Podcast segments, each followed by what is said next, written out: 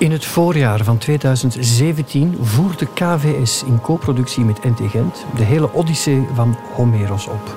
Meer dan 12.000 verzen. U hoort het goed, in een gloednieuwe vertaling van Patrick Lateur.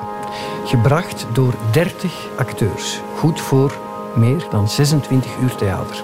De voorstelling ging in première in KVS in Brussel en was te zien daarna in Groningen, Rotterdam, Antwerpen en Gent. Het epische verhaal, dat bijna 3000 jaar oud is, werd voor het eerst volledig opgevoerd in het Nederlands. Dit titanenwerk door al die fantastische acteurs willen wij nu met iedereen delen. Ook met u, die er misschien niet bij kon zijn. Daarom dus deze podcast. Week na week zult u hier een nieuwe zang kunnen herbeluisteren, waar en wanneer u daar zin in heeft. Zang 3. De jonge Telemachos heeft zijn schip klaargemaakt en vaart naar het zandige Pylos in het westen van Griekenland, niet zo ver van Sparta. Daar waar paardentemmer Nestor woont, een van de Grieken die samen met vader Odysseus strijd voerde bij Troje. Van de oude Nestor krijgt Telemachos voor het eerst te horen hoe het eraan toe ging in Troje en hoe de Griekse helden er vertrokken en weer thuiskwamen. Allemaal behalve Odysseus. Opnieuw dus staat het thema van de thuiskomst centraal. Nestor, die niet weet hoe het Odysseus verging, stuurt Telemachos naar Sparta. Menelaos weet misschien wel meer. Bij Senor, zijn zoon, zal Telemachos vergezellen. U kunt luisteren naar Bartel Jespers en Tim Bogaerts.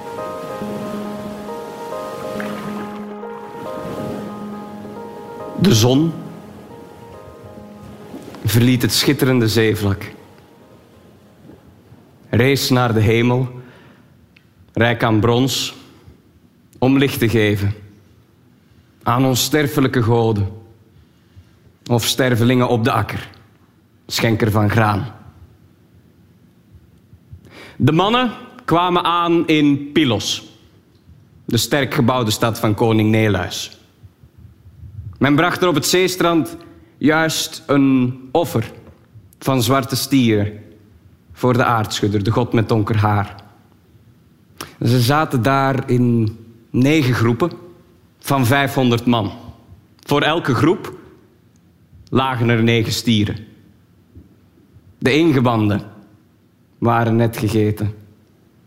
Men brandde reeds de schenkels voor de god toen zij recht aan de haven binnenliepen. De zeilen van het schip, vol symmetrie gebouwd, bonden zij op en reefden ze.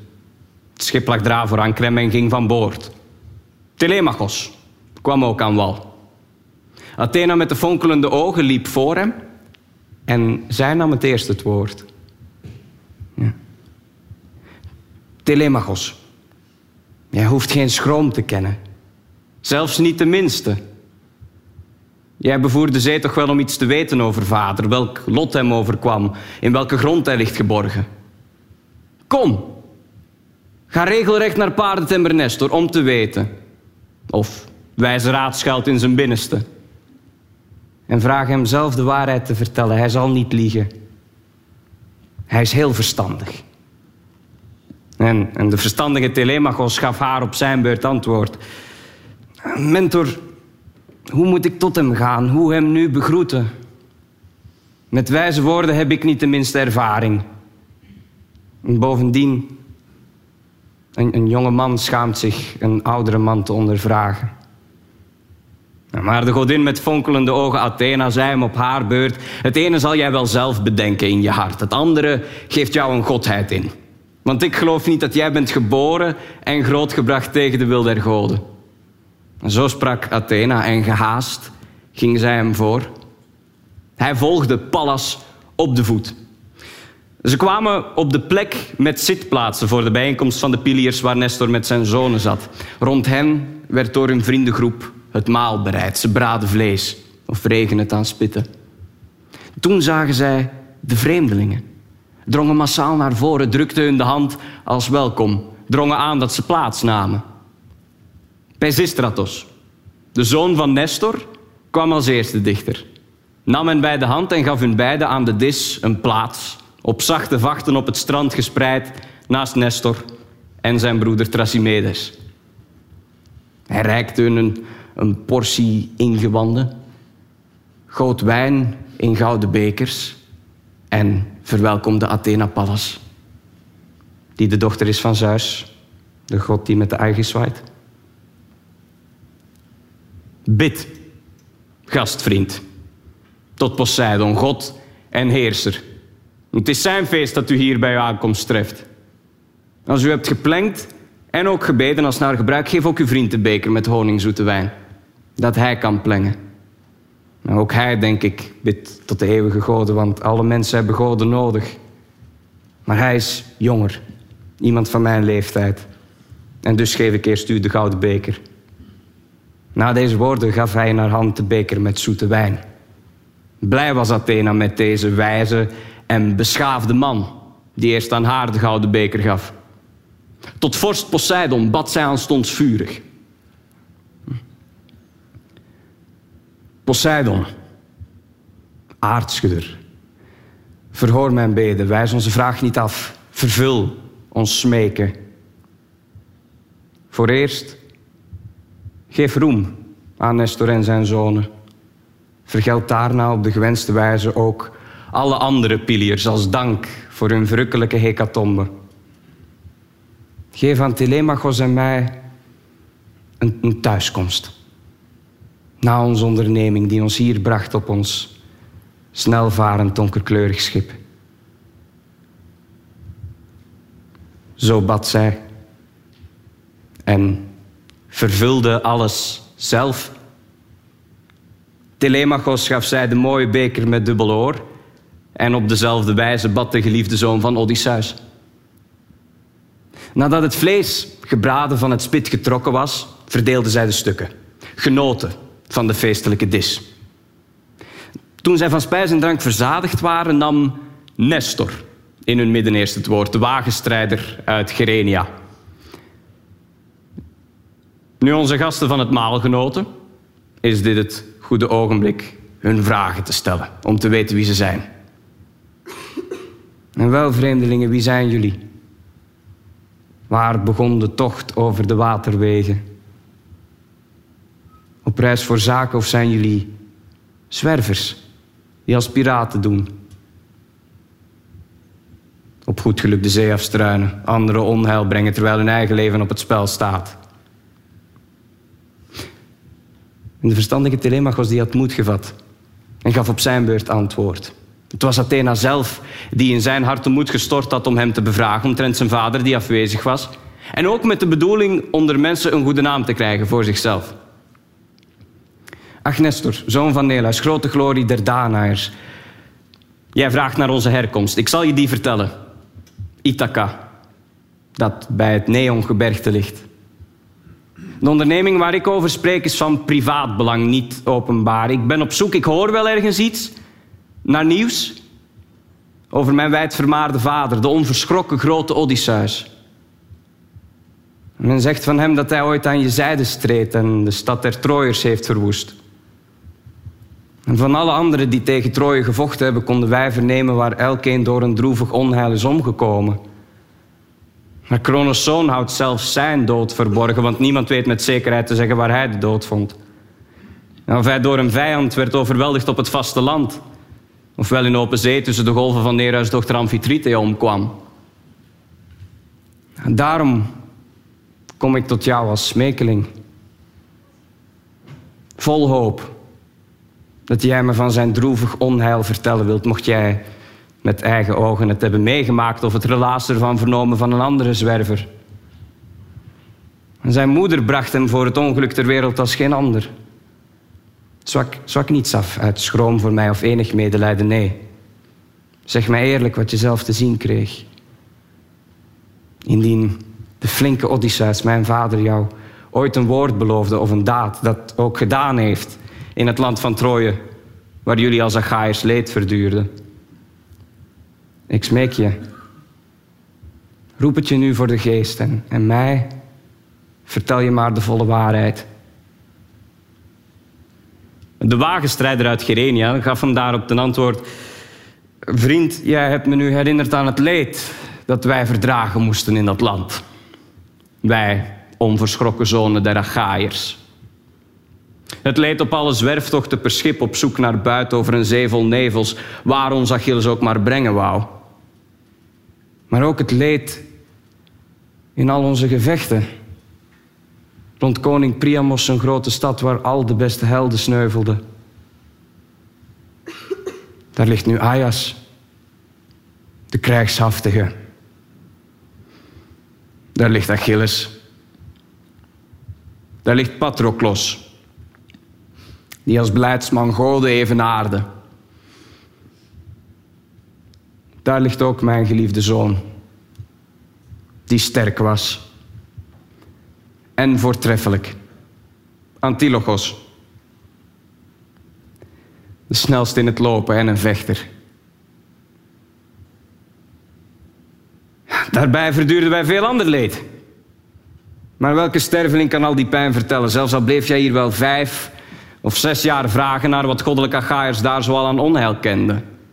En jij zou nog voor het einde al in je vaderland zijn uitgeput, weergekeerd. En wij waren negen jaren bezig met allerhande listen kwaad te doen. Ternauwernood gaf Kronos zoon daaraan een goede afloop. Maar niemand wou zich daar in schrander doorzicht ooit gelijkstellen met Odysseus, de goddelijke held.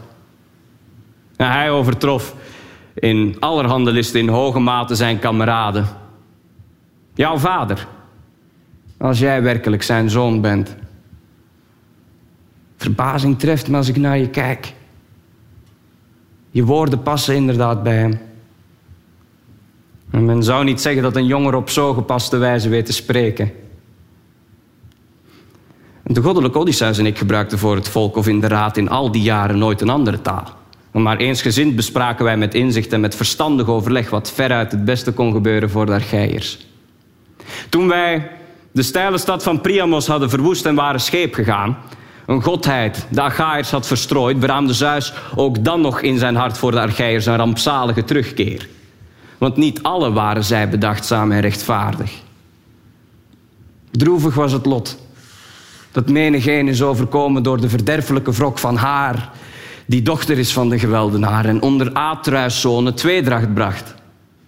Athena, met de fonkelende ogen. De beide Atrieden riepen alle Achaïers bij zonsondergang bijeen. Maar zonder reden. Tegen elke regel. Maar de zonen der Achaïers, zwaar van wijn, verschenen. En de twee Atrieden deelden hun mee waarom het krijgsvolk werd verzameld. Held Menelaos bad elkeen te denken aan de terugkeer van de Danaërs over de brede ruggen van de zee. Totaal niet naar de zin van Agamemnon, hij wou zijn volk van krijgers tegenhouden en heilige hecatombe offeren om zo Athena's vreselijke toren te stillen. Dwaas als hij toen was, hij wist niet dat zij niet naar hem zou luisteren. En de geest van goden die voor eeuwig leven verandert niet zo snel. Nou, daar stonden nu de twee elkaar met woorden te beschimpen. En tenslotte sprong het volk met sterke scheenplaat weer op, met luid geschreeuw. Het was verdeeld omdat de beide leiders bijval kregen. Ja. Zo brachten wij de nacht door. Koesterden vijandige gedachten voor elkaar. Het Zeus bracht over ons verderf en onheil. En bij dageraad begon een deel van ons de schepen in de goddelijke zee te trekken. En onze vrouwen en goederen met lage gordel brachten wij aan boord. De helft der manschappen bleef echter daar weerhouden door de goeder van het krijgsvolk, de zoon van Atreus, koning Agamemnon. Maar wij gingen met de andere helft aan boord en voeren weg. De schepen zeilden snel. Een godheid had de monsterzee geëffend. Beland op Tenedos en naar ons thuisland verlangend offerden we aan de goden. Maar Zeus, de boze godheid, die dacht nog niet aan onze thuiskomst. Voor de tweede maal deed hij verderfelijke twist ontstaan. Verzameld rond de onversaagde vorst, de listerrijke Odysseus, wendde een deel zijn schepen met gekromde stevens weer zeewaarts. Voer terug naar Agamemnon, de zoon van Atreus, en trad weer in dienst. Maar ik begreep dat Zeus veel kwaad beraamde. Ik vluchtte met de vloot die me gevolgd was. Ook vluchtte Tida's dappere zoon en spoorde zijn makkers ertoe aan. Pas laat na ons vertrok ook nog de blonde Menelaos. Hij uh, trof ons aan op Lesbos, waar wij ons bereiden op de lange tocht naar huis, of wij wel langs het eiland Psyria het kloverrijke Chios zouden passeren, dus aan onze linkerhand. Ofwel langs Chios varen aan de landkant voorbij Kaap Nimas, blootgesteld aan winden. De god vroegen wij om een voorteken. Hij gaf het ons. En spoorde ons zo aan de oversteek te maken naar het eiland Euboea door het midden van de zee, om onverwijld het onheil te ontlopen. Er stak een wind op. Hij blies schel, maar gunstig. Gezwind en snel bewogen zich de schepen over de vissenrijke waterwegen. Zij liepen s'nachts Geruistos haven binnen. Wij offerden Poseidon vele schenkels van stieren na de grote oversteek. De vierde dag legden de kameraden van paardendemmer Diomedes, Tida's zoon, hun vol symmetrie gebouwde schepen voor anker in de havenstad van Argos. Maar ik hield koers naar Pylos. En de wind bleef almaar blazen sinds het ogenblik waarop de godheid hem gezonden had.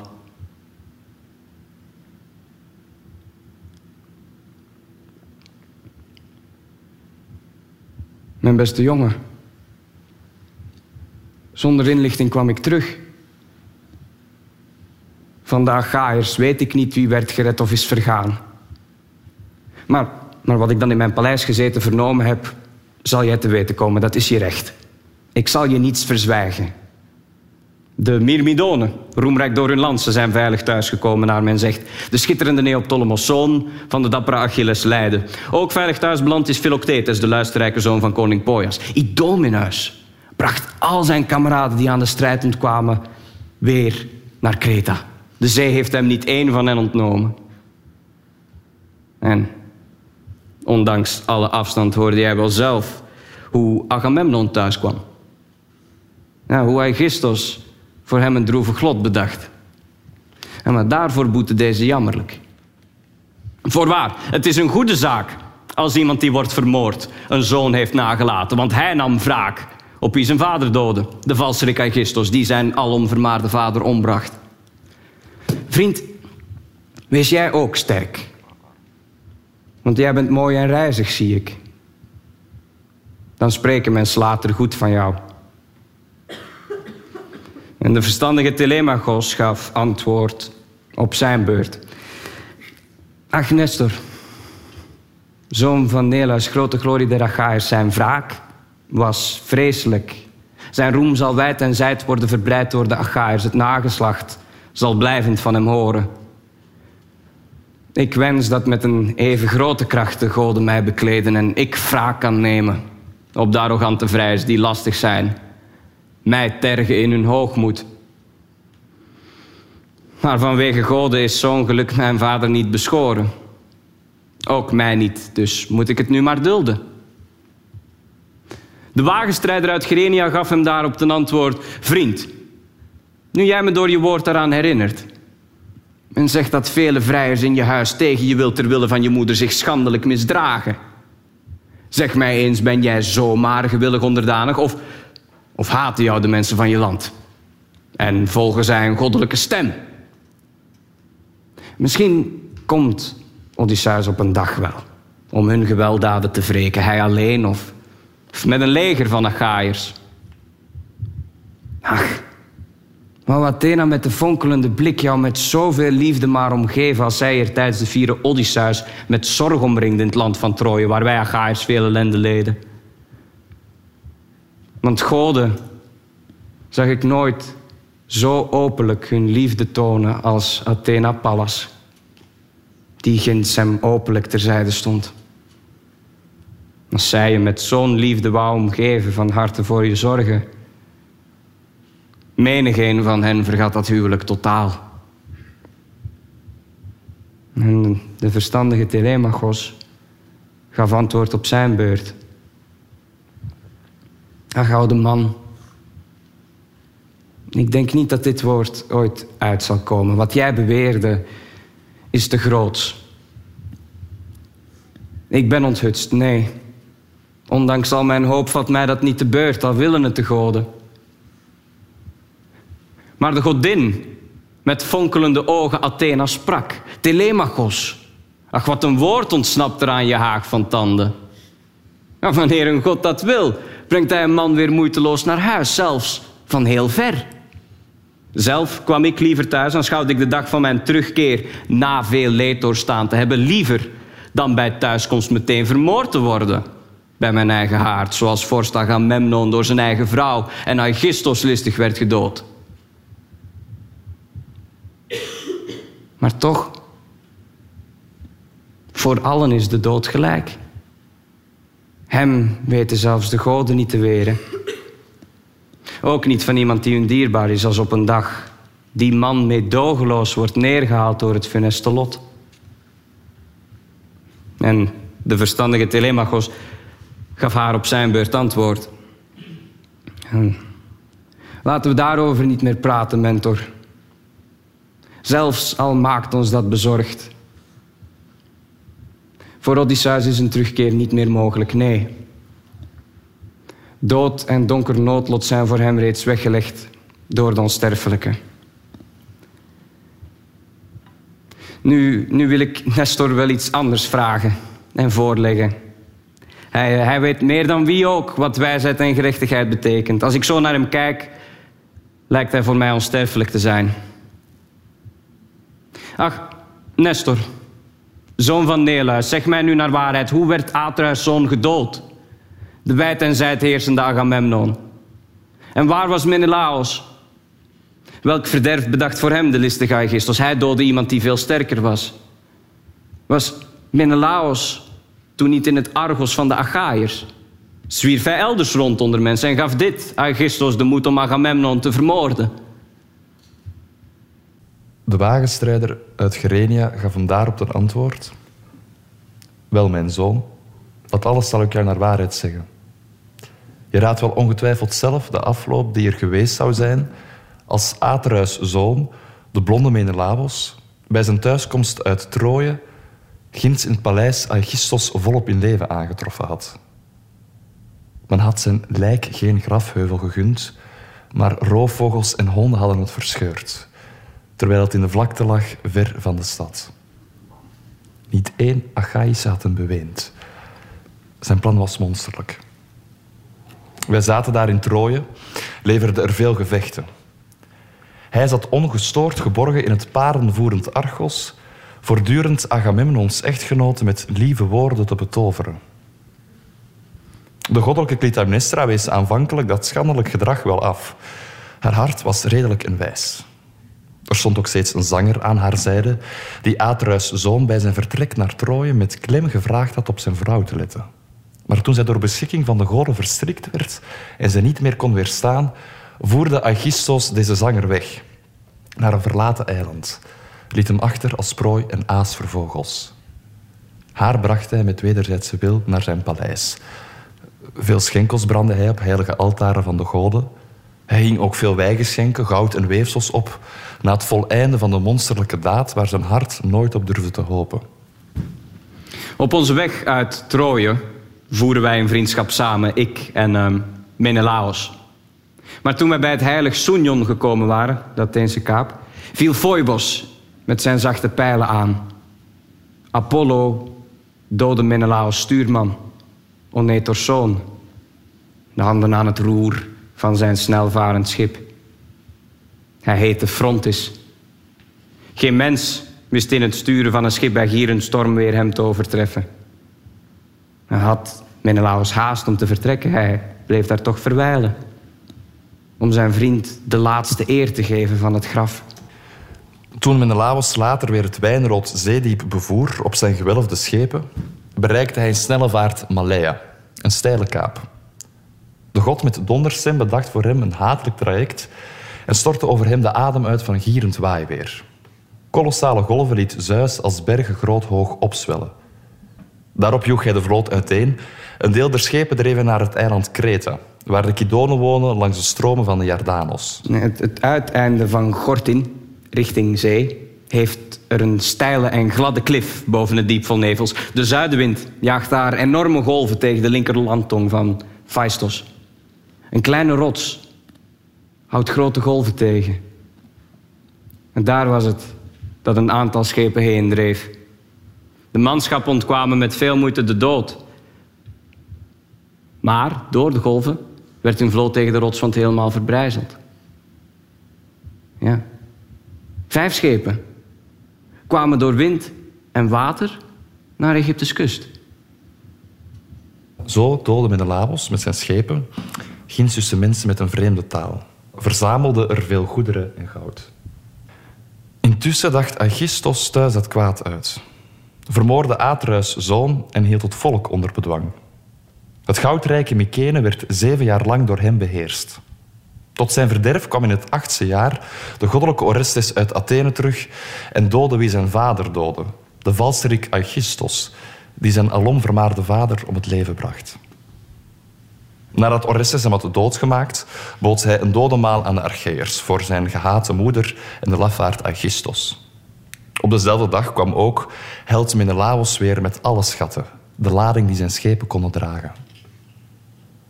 Ook jij, mijn vriend, mag je nu niet lang en ver van huis ronddwalen en in jouw paleis je haven achterlaten in de handen van een gezelschap met zo'n overmoed, om te vermijden dat ze al je goed verdelen en verbrassen en dat jij een vruchteloze reis gemaakt zal hebben.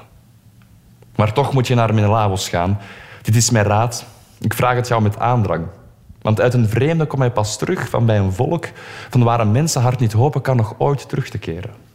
Als men eerst door een storm is afgedreven naar zo'n enorme zee, waarover zelfs een vogel in één jaar niet heen en weer kan komen. Zo geweldig en zo groot. Maar ga nu met je schip en met je makkers, of als je wilt, ga over land. Er staat een wagen, er staan paarden ter beschikking. Mijn zonen staan ten dienste en ze zullen je naar het goddelijke Sparta brengen, de woonplaats van de blonde Menelaos. En vraag hem zelf de waarheid te vertellen. Hij zal niet liegen, hij is heel verstandig. Dat zei hij. Schemer viel, de zon ging onder. Athena met de fonkelende ogen richtte tot hen het woord. Ja, oude man, vertel dit je had echt naar behoren. Snijd nu de tongen van de offerdieren maar uit en meng de wijn. Dan kunnen wij ter ere van Poseidon en de andere onsterfelijke plengen en daarna aan slapen denken. Daarvoor is het tijd. Het zonlicht ging reeds onder in het duister en lang vertoeven aan de feesttafel van Gode past niet. Wij moeten nu gaan. Zo sprak Zeus dochter en ze gaven haar gehoor. Herauten goot water over de handen. Knapen vulden tot de rand de mengvaten met drank en gaven alle met wijn gevulde bekers om te plengen. Ze wierpen dierentongen op het vuur en elk stond op om daarop wijn te plengen. Toen zij geplengd en ook naar hartelust gedronken hadden, wilden de godin Athena en de godgelijke held Telemachos weer naar een holle schip gaan. Maar Nestor hield hen tegen. En hij sprak: Dit mogen Zeus en ook de andere onsterfelijke goden mij verhoeden. Dat jullie weggaan naar je snelle schip. Weggaan van mij als was ik helemaal berooid behoeftig. Als had ik in huis maar weinig wollen mantels, weinig dekens waarop ik met mijn gasten zacht kan slapen. Maar mantels, mooie dekens heb ik hier. De zoon van iemand als die Odysseus zal zich waarachtig nu niet op zijn scheepsdek te rust leggen. Nee, zolang ik leef en er later ook zonen achterblijven om gasten te ontvangen in mijn huis, wie hij ook wezen die mijn huis betreedt. Maar de godin met fonkelende ogen, Athena, zei hem op haar beurt... Uitstekend heb je dat gezegd, mijn oude vriend. Telemachos zal jou gehoorzamen. Want zo is het gepast en ook veel beter. Dus laat hem jou nu volgen om te slapen in jouw paleis. Ik ga ons donker schip opzoeken om de makkers moed te geven en om hen over alles in te lichten. Ik mag er prat op gaan de enige te zijn die in, die in hun kring wat ouder is. De anderen zijn jonger, volgden ons uit vriendschap en zijn alle van de leeftijd van de grootmoedige Telemachos. Daar, bij het holle zwarte schip, slaap ik vannacht. Maar morgen ga ik in de vroegte tot bij de dappere Kaukonen om er een oude, niet geringe schuld te innen. Zend jij die man die jouw paleis betrad een van je zonen mee op reis? Geef hem een wagen ja, en bezorg hem paarden ook. Je snelste dravers met de sterkste spieren. En de godin met fonkelende ogen, Athena, ging naar deze woorden weg gelijkend op een zeearend. Een beven beving toen iedereen die dat bemerkte. Ook Nestors ogen zagen dat. Hij stond verwonderd, greep Telemachos zijn hand en zo verwoordde hij wat hij toen voelde. Mijn vriend, ik denk niet dat jij weerloos bent en laf. Als goden jou je nog zo jong bent als begeleiders volgen. Want van alle die hun paleis op de Olympos hebben, was dit toch niemand anders dan de dochter van Zeus, de roemrijke Tritogenea. Zij eerde ook bij de Archeiërs steeds een goede vader. Kom, vorstin, wees mij genadig. Geef voortreffelijke roem aan mij, mijn zoon en mijn geëerde vrouw. Van mijn kant offer ik aan u een koe van één jaar oud en met een brede kop, ook ongetemd, die niemand tot uw zwerre juk heeft opgelegd. Ik overgiet haar horens met goud en offer haar aan u. Zo bad hij en hij werd verhoord door Pallas Athena. Nestor uit Gerenia, de wagenvoerder, bracht daarop zijn zonen en schoonzoons binnen in zijn mooi paleis. Maar toen ze het vermaarde huis betraden van koning Nestor, zetten zij zich neer in rijen op de leunstoelen en de zetels. Voor dit gezelschap liet de oude man een mengvat vullen met een elf jaar oude verrukkelijke wijn. De huishoudster had hem geopend nadat zij het deksel had afgenomen van de kruik en daarmee liet nu de oude man een mengvat vullen. Hij plengde en bad vurig tot Athena, dochter van Zeus die met de Aegis zwaait. Toen ze geplengd en ook naar hartelust gedronken hadden, ging een ieder huiswaarts om er te rusten.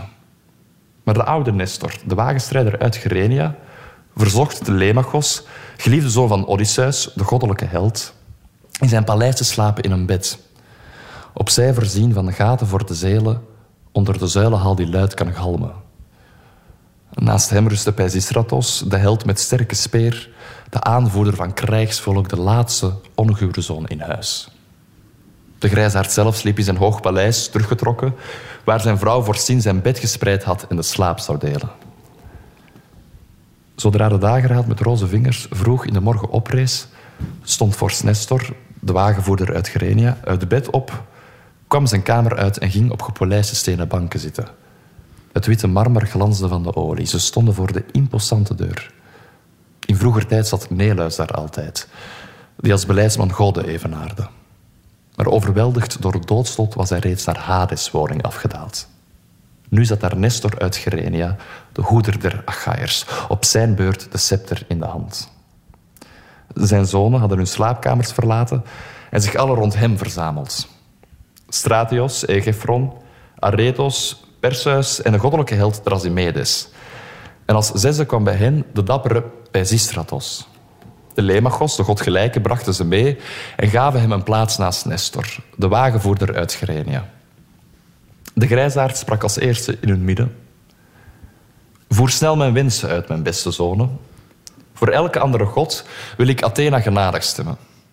In persoon verscheen ze mij tijdens het rijkelijke feest ter ere van Poseidon. Kom, laat iemand van jullie naar het veld gaan om een koe die hier zo snel als mogelijk moet staan, hierheen gedreven door de koeherder. Een ander moet zich naar het zwarte schip van de grootmoedige Telemachos begeven om er al zijn kameraden te halen. Enkel twee blijven daarachter. Een derde moet Laerkes, onze goudsmid, verzoeken hier te komen om met goud de horens van de koe te overdekken. De rest van jullie blijft bij mij en alle gelasterde slavinnen binnen huis in mijn vermaard paleis een feestmaal klaar te maken. Daarvoor zetels klaar te zetten, ook hout en helder water aan te voeren. Zo sprak de vorst en alle repten zich. De koe kwam van de weide. Van het snel vol symmetrie gebouwde schip kwamen de kameraden van de dappere Telemachos en ook de smid kwam aan met in zijn hand het bronzen werkgerei. De instrumenten van zijn kunde, aanbeeld en hamer en een sterk gemaakte vuurtang waarmee hij steeds het goud bewerkt. Athena kwam ook om aan haar offer deel te nemen. De wagenvoerder uit Gerenia gaf de smid het goud. Met kunst en kunde maakte hij verguldsel. Een prachtig wijgeschenk dat de godin verblijden moest wanneer zij het zou zien. De koe werd bij de horens voorgeleid door Stratios en Egefron. Aretos kwam vanuit het huis en bracht hun water voor hun handen in een bekken met bloemmotieven. In zijn andere hand droeg hij een mandje met de offergerst. Held Trasimedes naderde, standvastig in het gevecht, met in zijn hand een bijl met scherpe sneden om de koe te vellen. De offerschaal hield Perseus in de hand. Nu maakte Nestor, oude wagenvoerder, een aanvang met het ritueel. Hij bood wat water voor de handen aan, strooide gerskorrels uit, bad vurig tot Athena terwijl hij haar afsneed van de kop als eerste offergift en in het vuur wierp. Toen ze gebeden hadden en de korrels gert voor zich uitgestrooid, kwam dadelijk de uitermate koene Trasimedes, de zoon van Nestor. En hij gaf een houw. De bijl sloeg door de pezen van de nek, nam bij de koe de kracht weg. Luide beden weer klonken bij de schoondochters en dochters van Nestor en ook bij zijn echtgenote Eurydice, die hoog in aanzien stond. Van Clymenos was zij de oudste dochter. De mannen trokken dan de koeienkop op van de aarde met haar brede wegen en hielden hem omhoog. Bij Zistratos, aanvoerder van het krijgsvolk, sneed de strotten door. Er stroomde uit de koe nu donker bloed. Uit haar gebeente week het leven. Snel verdeelden zij het rund en naar behoren sneden ze alle schenkelstukken uit. Bedekten ze volledig met twee lagen vet en daarboven legden zij rauw vlees. De oude man verbrandde dat op blokken hout, plengde fonkelende wijn erover. Naast hem de jongeren met in hun hand de vorken met vijf tanden. Toen de schenkels waren verbrand en men de ingewanden gegeten had, sneed men de rest in stukken en stak die aan het spit om ze te braden met de gepunte spitten in de hand.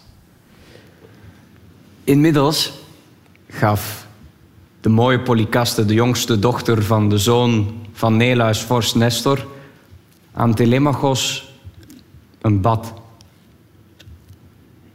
En nadat ze hem gebaat had en met olie gewreven had tot glanzen toe, wierp ze hem een mooie mantel en een giton om. Toen hij het bad verliet, leek zijn gedaante op die van de onsterfelijke. Hij kwam naast Nestor zitten, hoeder van het krijgsvolk. Toen het gebraden vlees ook in stukken verdeeld was, gingen ze voor het maal neerzitten. Flinke kerels hielden toezicht en schonken de wijn in gouden bekers. Hun dorst en honger waren toen gestild. De oude man sprak in hun kring als eerste, de wagenstrijder uit Grenia. Mijn zonen, kom, haal voor Telemachos twee paarden met een mooie manenkam en span ze in zodat hij kan vertrekken. Zo sprak hij. Zij aanhoorden hem aandachtig, gehoorzaamden en haastig spannen zij de beide snelle paarden voor de wagen. De huishoudster legde er brood en wijn in en al het lekkers dat de beschermelingen van Zeus de koningen geregeld eten. Telemachos besteeg de wagenbak, een prachtig werkstuk. En naast hem kwam staan Pisistratos. De aanvoerder van krijgsvolk en zoon van Nestor. In de wagenbak nam hij de teugels in de beide handen en zweepte zo het dubbelspan op gang. De paarden vlogen volgzaam naar de vlakte, verlieten zo het hooggelegen Pylos. Van s morgens tot de avond deden zij het juk rondom hun nekken op en neer gaan.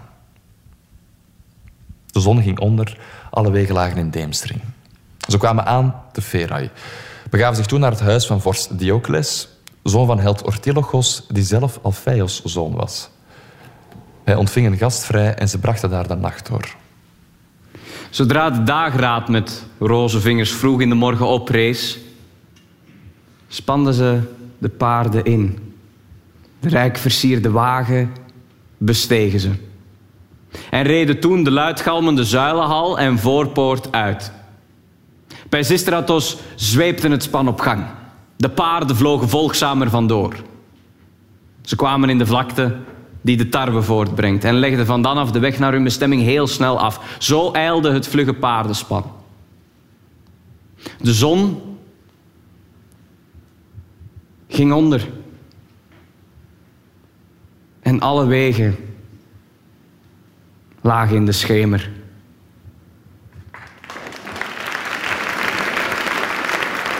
Deze podcast is een samenwerking van KVS, Radio 1, uitgeverij Atheneum Pollak en Van Gennep en vertaler Patrick Lateur. In 24 afleveringen hoor je hier de volledige odyssee van Homeros, waar en wanneer jij dat wil. Meer informatie vind je ook via kvs.be en natuurlijk ook radio1.be.